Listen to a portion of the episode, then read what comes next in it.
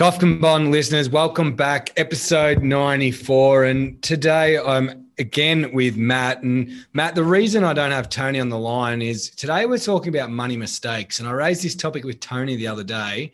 And he said if he had to talk about the money mistakes that he's made with cars and suits in his life, that we'd be going on for about three hours here. So he pretty much ruled himself out because he, he, he couldn't talk about all the cars that he's bought in his lifetime. he does have some nice watches and he does have some nice suits. So I think that's money well spent, Tony. Come on. I agree. I agree. When you're coming in looking that sharp, you've got to be happy. But Matt, we're, we're sort of going to, yeah, peel it back a little bit today and, and have a bit of a different conversation. And it's not always rosy for people. Um, we, you know, there's mistakes that are made and we've made mistakes in our personal lives and we'll go through a few of those and have a bit of a laugh along the way. Um, but you also, I guess, from an advisor point, talk about some of the mistakes that you've seen from a client level um, and some different ways that they could have gone about it. Yeah, absolutely. I think it'd be funny to just kind of, we're human as well. We've made poor choices, you know, in our youth about money. And I thought it'd be cool to share some of those today. And also, yeah, just some stories that I've seen from clients and, you know, potentially how they've gotten in their own way with those decisions. But uh, do you want to start with you, Jamie? What, what's kind of been your sort of worst financial mistake, I guess? Well, I was saying to you, I, I, haven't really made any big dumb money decisions because I think my my bad decisions come from not getting to the point of having big money to spend on dumb decisions. So I always laugh. I, I spent a few years working before I come down to uni and, and did really well at saving a lot of money to come down. Um, and made sure when I got here, I guess my dumb decision was to stop working and really enjoy uni life um, and burnt through that money pretty quickly. Uh, you add on top of that a trip to Europe and yeah, there was points where I was ringing mum uh, at about 2 a.m. to transfer me money for beers. Um, question was, why don't you go home? But I think I think that's where my mistakes were not understanding the impacts of what I was doing um, with my money and you know I- impacting my lifestyle and you know m- making dumb decisions where I could have continued to work and, and have good savings um, moving forward. So that's that's where I found some real problems in my youth um, of, of, just not having an understanding of what having a bit of cash behind you could do in the future once you started working, um, especially when looking at things like property. Don't be hard on yourself, mate. I think we've all, I think we've yeah. been there. We've all, we've all had the blowouts in our youth, and but it is important, you know, the, the, the clients of mine that really got started in their twenties, you know, when they're sort of in their thirties, oh my god, the options are so much broader on what they can do. Yeah, and then you've got cheap access to credit. I mean, if you did need to buy a new car, you could go and get a personal loan, sure or you could borrow it against you know equity in the property. Now we know that you know interest rates at the moment are so low, and obviously that's over longer periods of time. But um, even to buy cars can be really cheap and effective if you're willing to hold on to the car because you've got access to credit. Um, but anyway, talking of cars, I want to share my. I was going to say, is, is, I think cars is the topic, which is everyone's money mistake. So we were just having a laugh about yours before, so I'd love to hear it. Yeah. Oh man. So I was probably, I think I was 18, 19, something like that. And um, I was pretty lucky. I, I, sort of got to borrow, live with um, my parents earlier before that, and um, obviously got use of their car. And it was time to buy my own car. Anyway, I thought I'd got a loan for about, I think it was about $15,000 or something. Uh, personal loan interest rate was, I think, 14 or 15%. And I went and bought a, 300, a Nissan 300 ZX two seater sports car. did, you, did you even fit in that?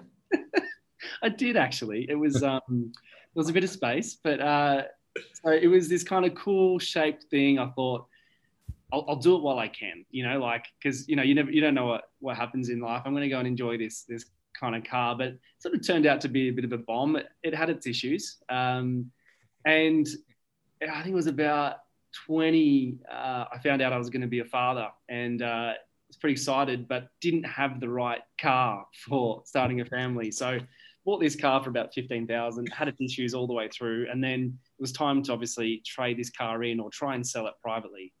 Couldn't sell it, had to trade it in. I think traded trade in price was about $4,000. so, so within about two years, I think I lost about $11,000 on a car. on a second-hand car. Thousand, something like that. Uh, it was um, it was it was diabolical, and it was good that that probably happened because I was like, I'm never doing that again.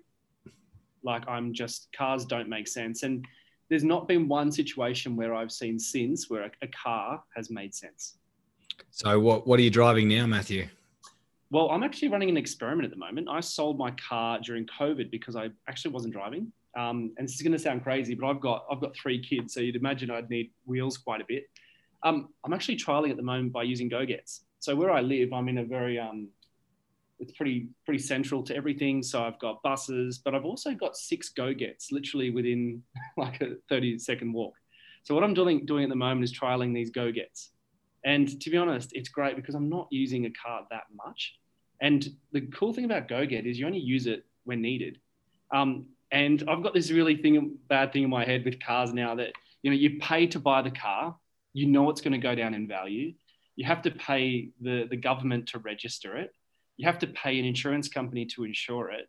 Like just purely on that alone, you're like, this this can't be right. And then you get and this is my worst part. I was getting parking tickets everywhere. It costs money to park it anywhere. So when you weigh all those things up and you look at a car, you're like, and, and it goes down in value. Like what? So anyway, what I'm doing at the moment is trialing this GoGet, and it's a great system for all those people that try it out there. Give it a go. Yeah, and it's uh, it's working. Is that? Are you spending much money on it?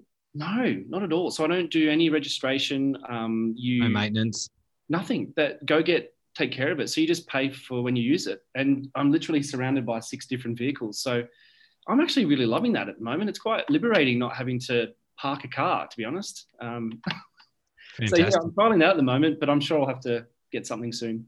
So from a budget, I, I, guess spending as a kid and things like that, were you pretty switched on from a young age? Um, I guess you you started working in the industry at a fairly young age. So what were you like in regards to budgeting?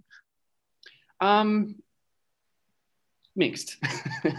um, obviously, like having kids young is, uh, you know, it's a pretty tough one. You know, trying to get get ahead. So that was, um, you know, everything's going towards the family and, and kids and the like. But um, got a lot better as time's gone on. I found that helping other people do it has helped me do it, if that makes sense. Yeah. Um, but yeah, starting to get a lot more. I, I, trial a lot of things for myself first as well. Like for example, the GoGet scenario, and then I recommend that sort of thing to clients if if they're looking for new ways to do things. Um, you know, structuring of bank accounts and, and those kind of things. So, yeah, I, I, like to trial it, but yeah, I've got a lot better as time's gone on. Um, some of the other mistakes I've made is sort of not holding stocks long enough. Um, been a few times where I got it like, oh, I'll go do something different, or I'll reinvest that into my company, or and I was like, oh, I probably really should have kept going with that strategy. Um, and again, hindsight's a beautiful thing, but yeah, some of those items I look back on and go, but wow, I got in my own way. I really should have just taken myself out of the equation. Or, and again, that's why I've sought advice for myself is to have that third party that tells me kind of probably what I already know, but it kind of does reiterate some of your decision making and what you should be doing and what you shouldn't be doing. So. Yeah, and how have you found? I guess we sort of discussed, and not to talk about an individual stock because I think we've all had our ups and downs on those. Um, but sometimes clients can become focused on buying that individual stock and trying to make it big. Yeah, sort of touched on our last podcast too, like some of the biases that come with that. Yeah. Um, I sort of thought this analogy the other day. Why try and pick the needle in the haystack when you can just buy the haystack?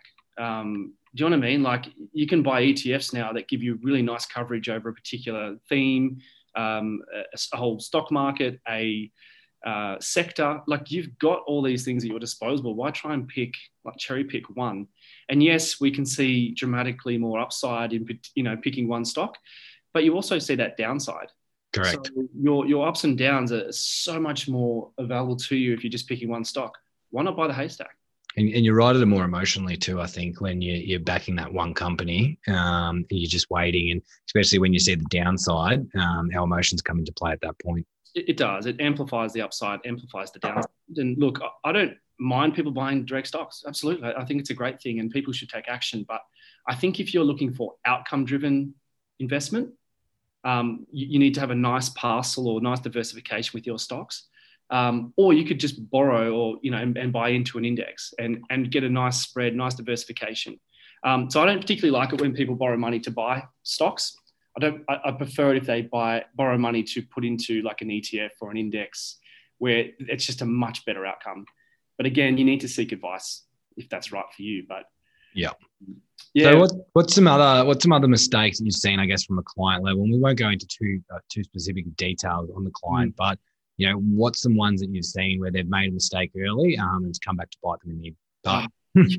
I had one client who um, had a deposit for an investment property. This is going yep. back years, um, and had the ability, and we're, we're going through that process. So we had all the the ducks lined up. We had pre-approval. We started the search, looking for a property, um, and I didn't know at the time, but the client, like, it was taking a while to find the property, um, and and that's okay. And we're very upfront about that. But then the client went and bought a car and um, spent quite a bit on the car. And to be honest, that really crueled his ability. But we couldn't buy a property after that because yep. the, the loan would not have gone through. And he used some of the capital that we'd set aside to buy the property. Now, that, that car now is probably more than half of its value. I think this is about four years ago. Um, and if I think about what if we did shares or property in that time, what the differential would have been, it's such a poor decision. Um, and that car doesn't, doesn't serve you. Yeah. You, you, need to be buying things that serve you. And if you're going to borrow money to buy something, buy something that goes up in value. For God's sake, don't buy something that goes down in value. So um, that was one thing I, that really bothered me, and I, I wonder what I could have done differently in that process to, to you know, maybe stop him making that mistake. But I, I just didn't get to him in time. So um, yeah, that really frustrates me. But some other things I've seen is um, sometimes people wanting to buy a cafe.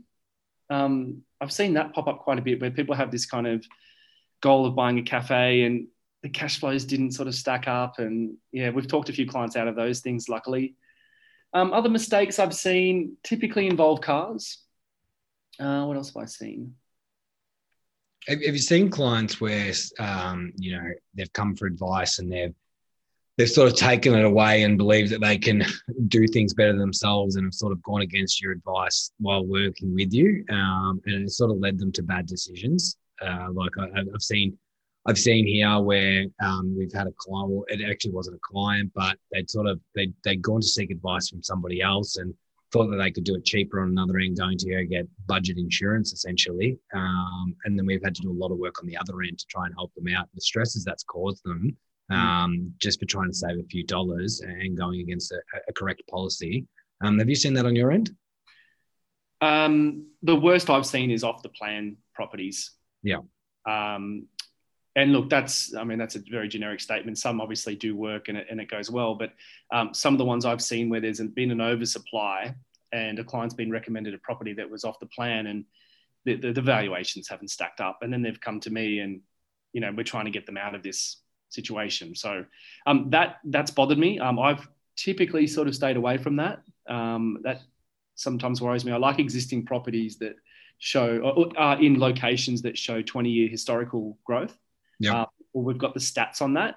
If it's a new area and it's a new building, we don't have any statistics to go by to see how that's going to perform. So we want to buy in areas that you know we know where people want to live we know that, that half the people there are at least um, owner occupier owners in those areas. So there's just these little like fundamental rules that you've got to have when you approach finance. And I think once you've got them in place, you, you stick to it because then you can be really objective about your decision making. Um, but we're not talking about good things; we're talking about mistakes. So you are you are right. And like when I look at Melbourne, and you know that there's been some great developments um, that we've been a part of in really uh, identified areas where they, their need for development is. Um, but then there's also been times where you look around Melbourne, and I know I used to rent in an area, um, and the amount of apartments they're putting up in that area without the public transport, and you're never going to get your return on them. And I, I can't imagine a return happening in the next 10 years on these properties um, because of the act, like the oversupply. Um, and we've seen that, I guess, in Melbourne down the Docklands and, and certain areas as, as well in Abbotsford. So you, you know that's where you have to have someone giving you the proper advice um, when looking at this thing because if it seems too good to be true it probably is. Yeah no, absolutely. Um, i've made one of the mistakes i made early on when i sort of set up my own business so we're going back 15 years or so um, and this is good for all the sort of self-employed listeners out there or thinking about going into your own business but um, i didn't put away you know sort of 30 to 40 percent of the gross revenue coming into the company away for BAS and and um, tax. So obviously your GST. Yeah. So I think it was my first quarter of business, and um, I got this. I was talking to the accountant, and he's like, "Oh, by the way, you've got this bill here, and you've got to pay this." And I was like, "Why do I have to pay that for?" I was aware of it, but I didn't know why it was just happening each quarter. I, I, kind of expected it to be yearly, I guess. But yeah. yeah, so one of the things that caught me out was that oh, I've really got to put away for this every every quarter. Um, so often what we have is when we have sort of clients coming to us that are starting up their own businesses is that have your main business account, but then have um, like your GST account or your tax account or whatever you want to call it, separate bank account.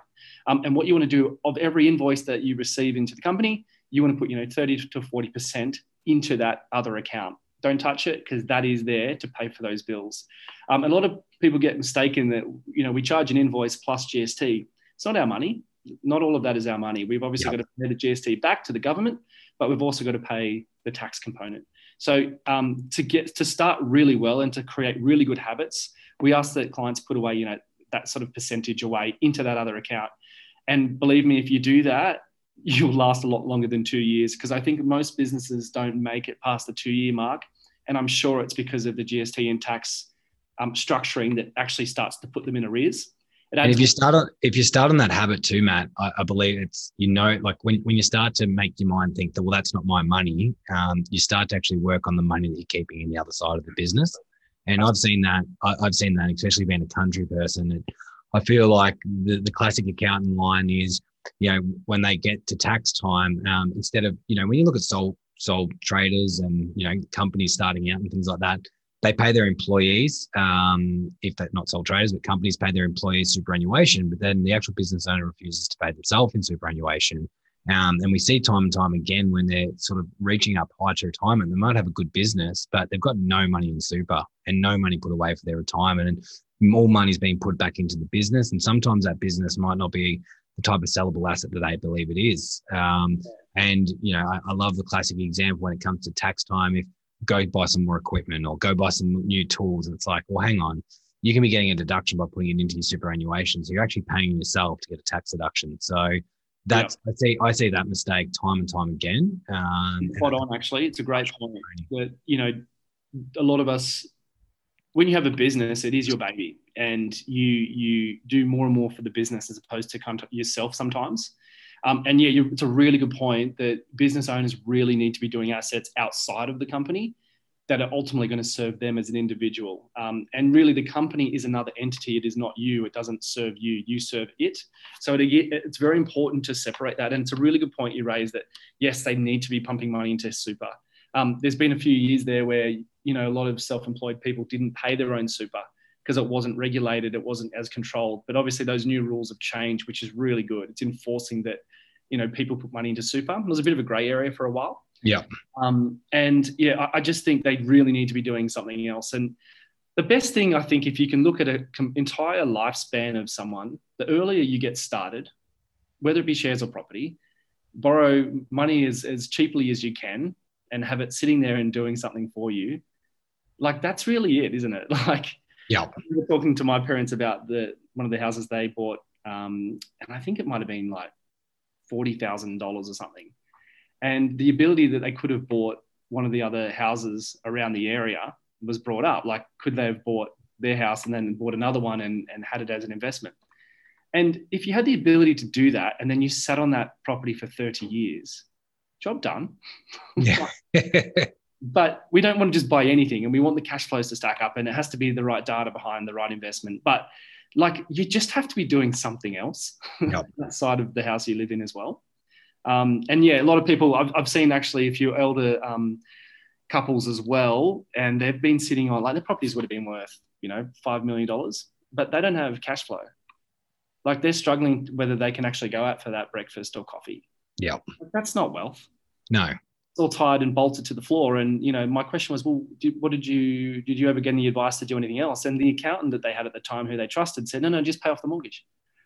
Well, that's great, but that's all there is. I was um interesting. I was listening to Netwealth's podcast the other day, um, and they were sort of discussing that how advice may be becoming sort of you know unaffordable for people and that everyone's looking at low cost option as being the best but you know when you actually pay for advice you get good advice and you make good decisions um, and try, trying to find that little and they were talking about i guess performance fees and things like that and we don't charge performance fees in here but this actually saying there seems to be a swing towards it um, in certain funds and the reason for that is because yeah you're paying for proper advice and, and you're looking for the best and you know if you're starting out, tr- try to find the best so you're not making those mistakes. You, can't afford not to get advice. Correct. That that's my like. You've got to be doing something, and we, we aren't always right in our own opinions. We we might think we're right, but unless you talk to someone externally objectively about that, my, my belief is you can't afford not to get advice. Yeah. And I, I, I couldn't agree what more. we charge as as opposed to what the the compounding benefit is is absolutely minuscule. And I think that's just, you know, once we obviously explain that to clients, it, they make it makes sense. But Yeah. yeah, for, for people out there that don't have an advisor, you don't, you've got to be doing something. At least have a conversation. Yeah, and, and I think we were talking about biases last week, and I think yeah, if you don't have an advisor, you're you're sticking to your own guns and you're reading the news that you want to read. And we we're talking about, you know, Facebook will show you what you want to see, so you know you keep seeing that same information, and you just keep going down that rabbit hole. You don't know what you don't know, Jamie. Correct. Um, and you know, I'm not going to read a Google article and go, "Oh, great, I, I'm going to be able to do this surgery on myself, no problem." no, I'm going to just outsource because uh, that's not my place. It's I don't know that. Yeah. Um, so yeah, it's really interesting what we're like as people. But yeah, the, the big mistakes is obviously doing nothing too. You know, how many times have you seen people that were in, were in a position, uh, didn't act on it, and then they've come back, you know, eight years later, and they're like, okay, now we're ready. And it's like, well, you've burnt eight years. The options are now diminishing for you. Yeah, and I think that's when we talk about mistakes. That's a mistake I've definitely made, um, and, and, talked about it, but not taking action. It's you know I remember getting um, you know, I've had certain jobs before here and that as well. And, you know, I was making some decent money sometimes. And it was like, oh, like, why would I have to worry about it now? I'm only young. Like, I'm sort of looking for my, my future job. And it was eating lunch out every day and drink, like the money I was blowing just incredible. Um, and, and not taking action. It was, you know, just putting cash away. Um, bank account was my only investment. And I believe that that was the only way forward for me because I, and I and if I'd seeked advice and, and actually done some more research myself, um, and I think that's the key. You know, before even seeking advice, you start doing a little bit of research yourself to to get an understanding. But you know, an advisor is really going to help in that regard. Oh yeah, and don't get credit cards if you can't. If you if you can get away with not having a credit card, don't have one. Credit cards, Zip Pay, Afterpay, uh, away from them. Yeah, it just sets up a false reality in your mind. You know that you're you're now paying with today's dollars for arrears fund, if that makes sense. Yeah. So why, you know, all the fun that you had last month that you put on the credit card, you're now using the money you're receiving today to now pay off last month's fund. I, that is, you don't want to get into a cycle where you're in arrears on payments. You want to be in advance of payments or using real time money, paying your bills and knowing what's left. Yeah. And too many times that by having credit cards, it actually distorts that entire view of money. Um, and that's where sometimes people easily fall into that trap. And then to get out of it is so hard because you're still in arrears. So yeah. to get back to neutral, sometimes there's some like little things we need to do to get them back to neutral, then to get the good behaviors happening. So it is a real trap, and you know that's probably one of the biggest things I've seen is credit cards for sure. Yeah, I and I think so as well. I, have seen that countless of time, uh, countless times to credit cards to go on holidays, um, credit cards to buy new clothes, um, and, and, just getting to a point where they're paying such high interest because they actually don't understand what they've done, um, and they can never catch up. Some people, mm. you know, they, they actually, eh, you know, there there are ways to help that, but if you've got yourself into a problem, but irrespective of being a high income earner or not, I've seen I've seen it across the board. Yeah. Um, I had actually one client, and I definitely will not um, give too much information, but um, really well-paying job. Um, actually had it's pretty pretty honest and had a sort of a drug habit and a gambling habit. Uh, and what we did was it kind of got to the point where it wasn't safe for him to get paid his own money. Yeah. And and I can't stop those habits. I mean that's that's up to the individual. But what I could do is try and work with him to try and get him. And he had nothing to show for this, you know, really strong income. So what we did was we set up another bank account that he couldn't see or touch, and for him to get money back, he had to call. So what happened was, I think it was about nine. We worked out it was like ninety-five percent of his wage went into this other account that was kind of like uh, what, what you'd call like a gate, gatekeeper approach, where he can't yeah. touch it. And then he got he received the other five percent of his wage into his bank account, and that's all he had to get by. Magic formula. He saved a lot of money in that account I didn't, the, the calls got less and less because we didn't want him gambling. We didn't want him using that for the wrong reasons. within two years, he had an amazing amount of money there to actually buy. We ended up buying a property for him. Um, but what was most pleasing about that whole experience was the gambling habits actually dropped off because he purely didn't have access to the money. And um, the drug habit slowed down again, purely because he didn't have the money.